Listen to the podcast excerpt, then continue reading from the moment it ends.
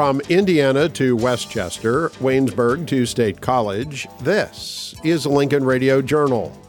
On this edition, for the first time in eight years, Pennsylvania has a new governor. What changes in approach and policy can we expect from Governor Josh Shapiro? David Taylor is joined by Rebecca Oyler and Stephen Bloom for a Capitol Watch roundtable discussion. And Mark Rozzi was elected supposedly as an independent speaker of the Pennsylvania House of Representatives. On my town hall commentary, I'll explain why that hasn't quite worked out as expected.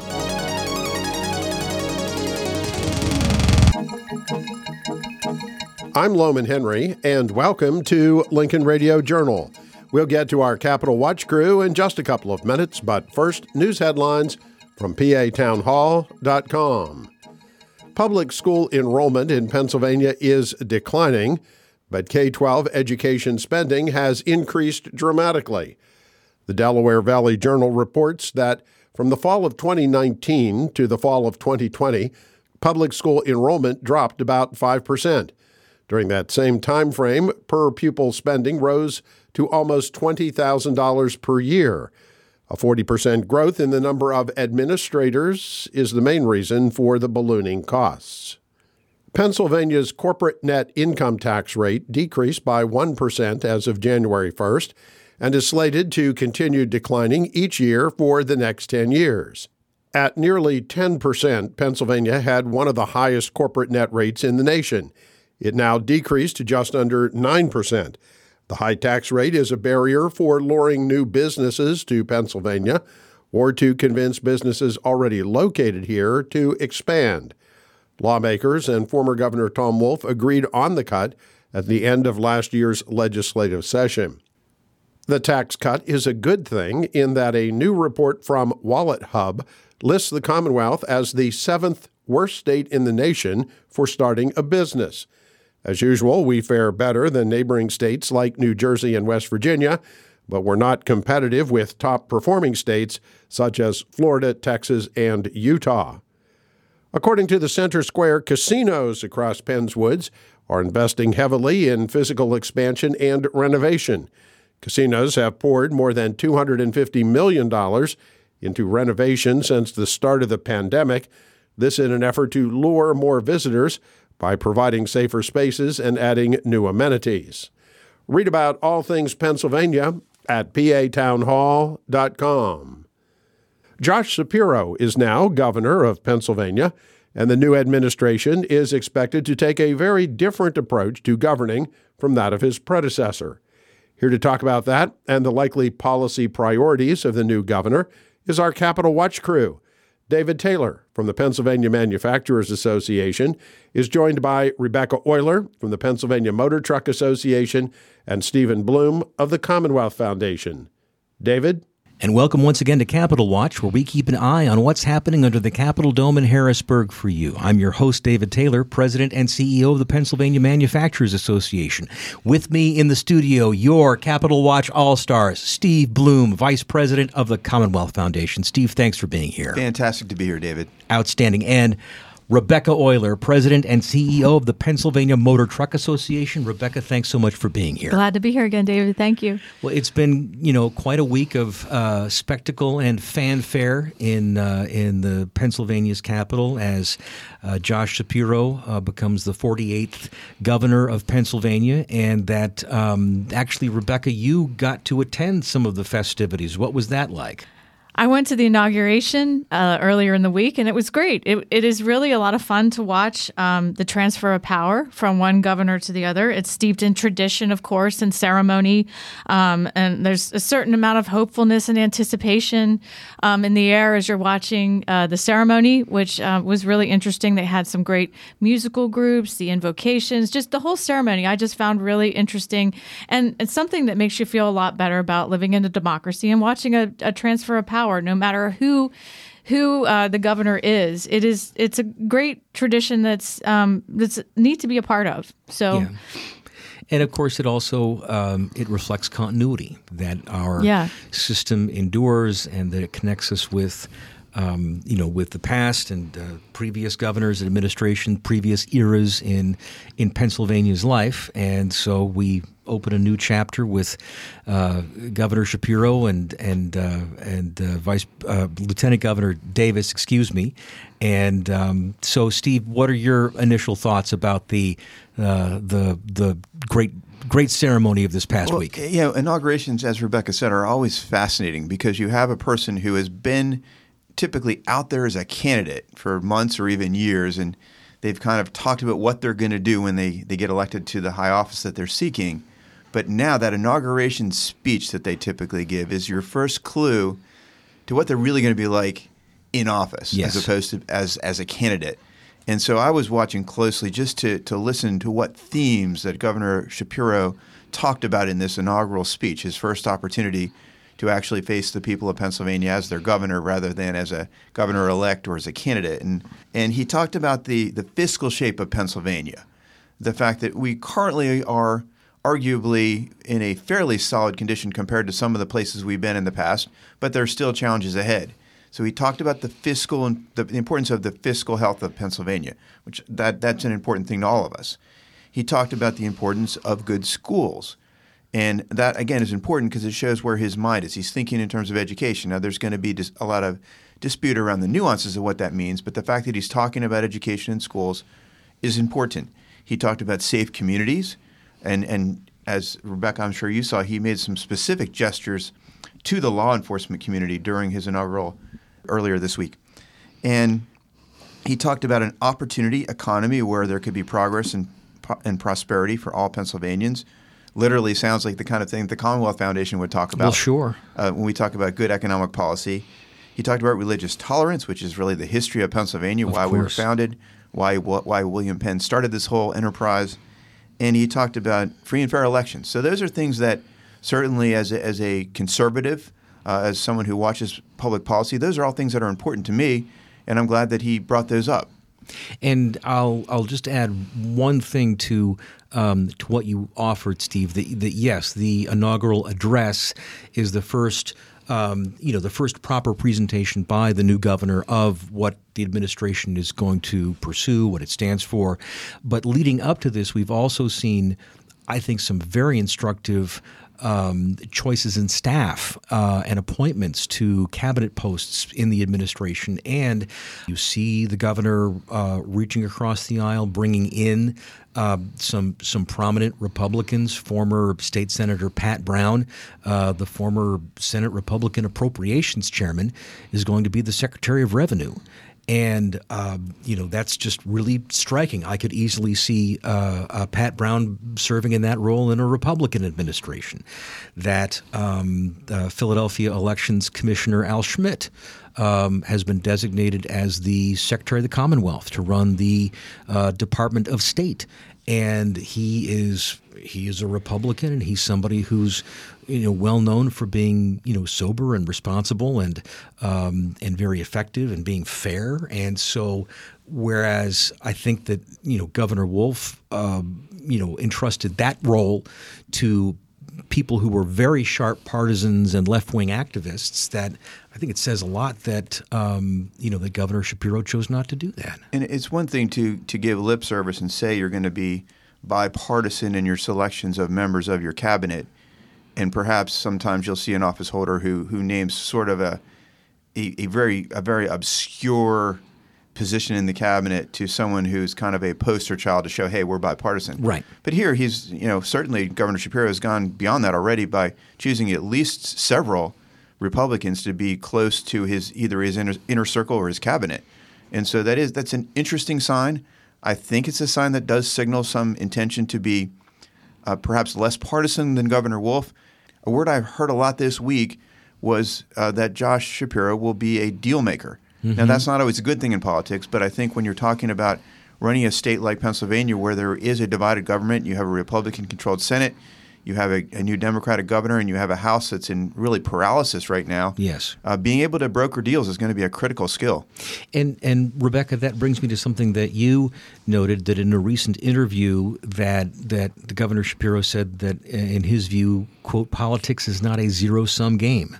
Yes, he did say that. Um, and he also said that he would want to bring the temperature down in the Capitol building, which I thought was interesting too, because as we all know, we do live in an extremely partisan, divided, um, you know, state and in a political environment in Harrisburg, and it does, I think, bode well if he's uh, signaling an intent to sort of work through that. Um, and I do think that that's important, um, and I think he'll have a lot of, um, you know, friends that are willing to work with him on that on both sides of the aisle. So I think it is a good indication, like Steve said, with those um, cabinet appointments, which I, I think were well considered along those lines. And I think something else, um, you know, that uh, it was a it was a comment that a, an acquaintance made uh, that struck with me, saying that that Tom Wolf operated the platform of state government, but he was never really a leader. And that you know the fact that he didn't reside in the the governor's residence, that he um, you know, delegated a lot of negotiating and decision making to to staff. That he was just never present. That um, you know, Governor Shapiro is going to be very different. Um, you know, I believe that he is going to to live at the at the governor's residence, and you know, in that way, one of the great tools of that office is to you know to share the spotlight to uh, to share the grandeur of what it means to be governor of Pennsylvania and holding dinners at the at the residence and doing those kinds of things and I I have every expectation that Governor Shapiro is going to to use all of those tools um, you know to to talk to people to to convene um, you know, meetings of uh, you know legislative leaders, and and I just think. I just think it's a much better way to do business. It's been 12 years since Pennsylvania has had an, a, a an engaged governor like that. You know, back in, in 2010, Governor Corbett was elected, and he was uh, his relationship with the legislature going in was rather icy, and it didn't get any better during his four-year term. Uh, obviously, he, he uh, his loss after four years when he ran for reelection was uh, the end of a long tradition in Pennsylvania where almost every cycle had alternated between a governor, a Democratic governor, and a Republican right. governor.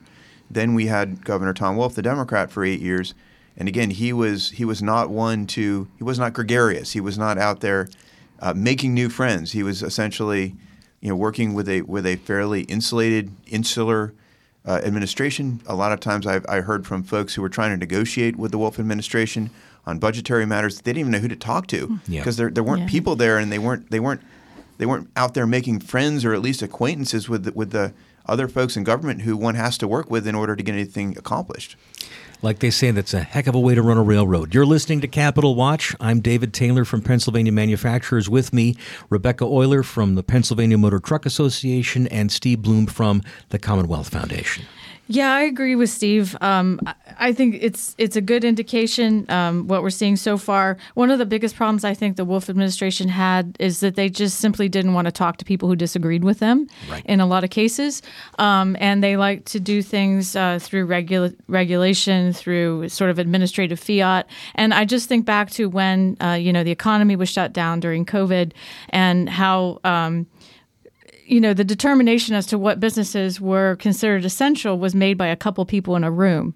Um, so without I mean, any contact with the real world and the people who would be affected by those decisions that were being made. Right. So I, I just think back on that, and that was just the perfect illustration of just not wanting to talk to folks who really are involved in and affected by the policies that that you know are, are going to be developed. And so i think it's a good indication that we uh, some indications here that we're seeing that uh, governor shapiro is going to be willing to talk to folks who he doesn't necessarily disagree with because i think that's very healthy and and something that will uh, change change the way we you know do things in harrisburg one of the things that the governor is pointing to is um, you know, mental health and health care, and um, you know, especially for young people. And you know, we've made some progress in Pennsylvania on corrections reform, um, but I mean, the the, the real challenges for the for the corrections department is that so many people come to them who are either addicted to to whichever kind of chemicals or they're mentally ill or both. And you know, ever since the um, you know the, the mental institutions were were shut down in the 1960s, that um, there really there was never a new system of care that that arose to to to replace that to succeed that, and so there's been this huge unmet need, and um, and again in the hopes that we can you know help people who who are in trouble who who need uh, that kind of health care that you know I hope that this is I hope that this is again a place where Pennsylvania can lead the way that we can that we can um, you know find find solutions that work. Well, and I think um, Steve mentioned fiscal the fiscal health um, issue that he brought up during his address. Um, he's also talked about um, investing in economic development in the uh, state, and we've talked many times about uh, the corporate net income tax in Pennsylvania being um, very high, one of the highest in the country. And we took the first step this year by bringing it down one full point from 9.99 to 8.99 percent. He had indicated, you know, going into the election that he would favor speeding up the reduction over mm-hmm. the next couple years, and that is certainly something that would help jumpstart the economy, and I know would be supported by a lot of uh, a lot of the Republicans in the building too. So we'll see. Maybe that's someplace that we can go. The governor also talked about the importance of technical education and bringing that back to all of our um, public schools, and uh, you know that also shows an interest in uh, addressing the workforce crisis and connecting people to the skills that will get them the jobs that exist in the economy today that are going unfilled. And so that's you know that's another area where I think with job training and workforce development that um, that we may be able to work together to you know find solutions that are effective. The need to find qualified employees to provide the good or service that you produce is a big deal. Yes, sir. And, and it, it, it, speaks to the well being of all of our fellow Pennsylvanians. We've all seen what happens when we have these supply chain breakdowns, and a lot of that is driven by lack of manpower. And so the fact that, that the, the, uh, the governor was talking about that issue, the need for, for technical training, VOTEX, and so forth, that's key because the, the system of education, like it or not, is changing in this world. Right there, there's regardless of whether public schools want it, there, there's a lot more competition for public schools today, and that's good. It's it's healthy. It drives uh, that system to start to produce the kind of students that, that we need to fill the jobs that we have. Yes, in and the so, same way in the same way that FedEx and UPS and DHL have have made USPS level up and, and the improve. sooner we acknowledge that, the better. Yes, and at every level of education, from from elementary school through high school, through the the the um, the post secondary programs. Like we can't have uh, these institutions that are that are producing a whole bunch of, of impractical students with impractical majors that don't actually there's, there's no need for them in the real world when in fact there's a desperate need for students who are technically trained, students in the healthcare professions, students in, in the critical engineering and and, and uh, manufacturing and sectors. And you know, and Stephen, this is I mean, Rebecca, I'm sure you've heard this too. This it really one of the biases that we have out there in in society is that a person who chooses to pursue a technical education um, somehow can't be a well-rounded or civilized person. And it's like that's just so completely untrue and, and idiotic. And in fact, I would argue that that it, it would be so much better for, say, a person who's interested in the medical field to get that you know two year nursing degree and then work in healthcare while you're going to college to get the the the pre med degree that will then prepare you to go to med school.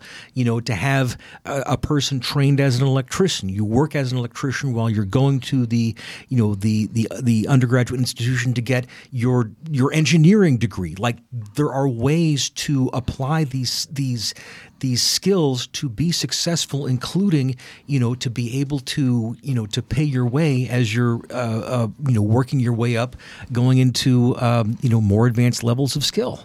That's absolutely true. And I can tell you, we have a dire need in Pennsylvania for diesel techs and truck drivers. Uh, and I can tell you that when you get out of a program and graduate from a you know technical program where you can work in one of those industries right away, you can make sixty, seventy thousand, eighty thousand dollars right out of the gate. Yep. So it is amazing um, to think that we have so many kids that choose to go to college and um, end up not using their degrees really that they graduated with. Um, I have a lot of friends that that happened to, who really end up going back and you know going into a technical um, field because they can actually make more money and be happier. So Yeah. I just hope that um, it's it's something that becomes more culturally um, commonplace and accepted that that it, the college is not for everyone um, and it's not the only way to success. Yeah, and that's what's so frustrating for um, you know for manufacturers is that the jobs that are open are really good paying jobs with family sustaining wages and good benefits and you know and and retirement or 401k type benefits. And you know I mean I really believe that the best opportunity Pennsylvania has for real social progress is to help people who've been, um, you know, outside the workforce, to help them to get the skills to take on the responsibilities of these jobs, and in that way to give those Pennsylvanians an actual ownership stake in in uh, in American society, and like we all win. And there, there are a couple things I'll be watching over these this beginning period of the Shapiro administration, and probably the two areas I'll be watching most closely to see if he's, you know, where he's really going with things: uh, education and energy. If he starts to signal that he's going to make sure that Pennsylvania utilizes its vast, clean, safe natural gas reserves in a, in a constructive manner, I think that's going to be a signal that, that he's going to be practical and helpful to, to the future of Pennsylvania in that field. And then with education, he talked on the campaign trail about the importance of educational choice and families being able to have options other than the zip code assigned public school. And I'd, I'd like to see if he if he actually follows through with that idea and, and provides some options in terms of education, as we discussed how critical that is. and it's you know i mean it's very hopeful um, and so again of course this is the week for everybody to be you know positive and enthusiastic and hopeful uh, but we will watch and and wait and we will earnestly hope that uh, uh, that the the positive feeling keeps going so anyway that brings us down to the end of the time that we have. Uh, thanks to everybody for tuning in. Steve, where can people go to learn more about you and your group? They can visit the Commonwealth Foundation at commonwealthfoundation.org. Outstanding. Rebecca, where can people go online to learn more about you and your group? They can find the Pennsylvania Motor Truck Association at pmta.org. Wonderful. And as ever, you can find me online at pamanufacturers.org. From Steve, Rebecca, and me, thank you for listening, and we'll catch you next time on Capitol Watch. And now, a town hall commentary from Lowman Henry. Thank you, David. The national electorate, including here in Penn's Woods, is almost evenly divided. Presidential elections are being determined by plurality rather than by majority. Democrats hold a one seat edge in the U.S. Senate, Republicans a slim majority in the U.S. House of Representatives. At the state level, the majority of Pennsylvania's House of Representatives hinges on just one or two seats, with a numerical majority set to vary depending on the timing and outcome of special elections to fill three vacant seats. This has resulted in legislative paralysis. The first item of business at the start of a legislative session is to elect a Speaker of the House. With a slim temporary Republican majority, likely to soon dissolve into an even slimmer Democrat majority, neither side was able to muster enough votes to seat their preferred candidate for Speaker. A last minute deal resulted in the election of State Representative Mark Rozzi, a Democrat who pledged to change his party affiliation to independent and sit in neither caucus. Predictably, the legacy news media heralded the selection of an independent speaker as a breath of fresh air. There was considerable gushing over the move away from the hyper partisan climate of the Tom Wolf era. While that novel idea lasted less than a week, Rozzi backtracked on his pledge to register as an independent. This prompted Republicans who supported his election as Speaker to call out the betrayal and demand his resignation. In the chaos that followed, the House was unable to adopt rules and to form committees. Legislative business ground to a halt. The concept of an independent speaker was about as realistic as seeing unicorns and purple squirrels cavorting on the Capitol lawn. Rozzi was elected and reelected as a Democrat and could never have been expected to shed that history. In fact, he could not even pull off a charade. Even within the electorate at large, there are few true independents. A deep dive into voter analytics finds most voters who self identify as independent actually lean strongly to one party or the other. Thus, even the currently very small slice of the electorate viewed as swing voters becomes even smaller. We have seen many pretensions of independence. The Legislative Redistricting Commission that imposed one of the most gerrymandered maps in state history was helmed by a fifth member who was supposed to be independent. In fact, that fifth member, former Pitt Chancellor Mark Nordenberg, turned out to be the most highly partisan member of the Redistricting Commission, and he bears much of the blame for the current stalemate.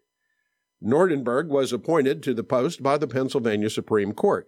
Now, in theory, the judiciary is the most impartial and independent branch of government. In fact, the Pennsylvania Supreme Court has been highly activist, repeatedly injecting itself into the political process to advantage Democrats. True independence does not exist. More realistic is the concept of bipartisan cooperation. Republicans and Democrats can come together to take important and effective legislative action. For example, at the end of the last session, lawmakers agreed on a plan to cut the state's corporate net income tax, and it was signed into law by the governor. There are many examples of issues where legislators agree on outcomes but differ on how to achieve their goals. The hyperpartisan divide in state government can largely be laid at the feet of former Governor Tom Wolf. Wolf had a go it alone approach to governing that failed to bring folks together to hammer out their differences and build consensus on key issues. There is a glimmer of hope that will change. Governor Josh Shapiro has talked frequently about bipartisan cooperation. On the campaign trail, he has taken positions that leave open the door for serious discussion on ways to improve Pennsylvania's business climate and to provide more educational opportunities for our citizens. As a former state representative, Governor Shapiro has a working knowledge of the legislative process that his predecessor lacked. He also brings significantly more executive experience to the job.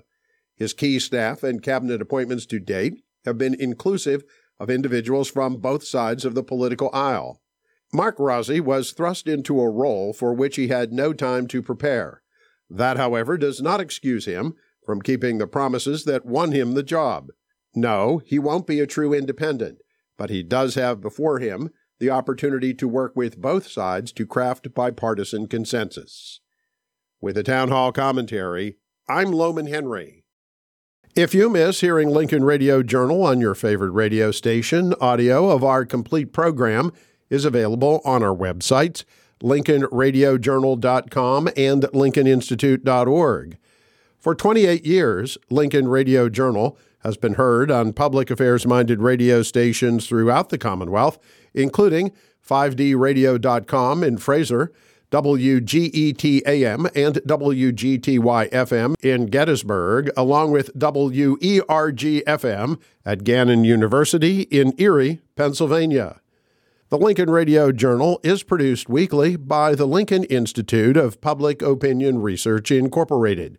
The Lincoln Institute is completely funded through the generosity of individuals, corporations, and philanthropic foundations, including the Pennsylvania Manufacturers Association, the Allegheny Foundation of Pittsburgh, and the Huston Foundation of Coatesville, all of whom have helped to underwrite the cost of this program.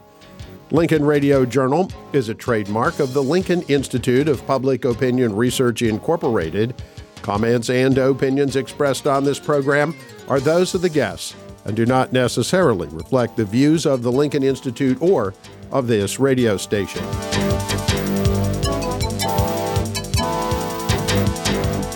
From the Lincoln Broadcast Center in Harrisburg, I'm Lowman Henry. Thank you for listening to Pennsylvania's most widely broadcast public affairs radio program, Lincoln Radio Journal. Plug into the pulse of Pennsylvania.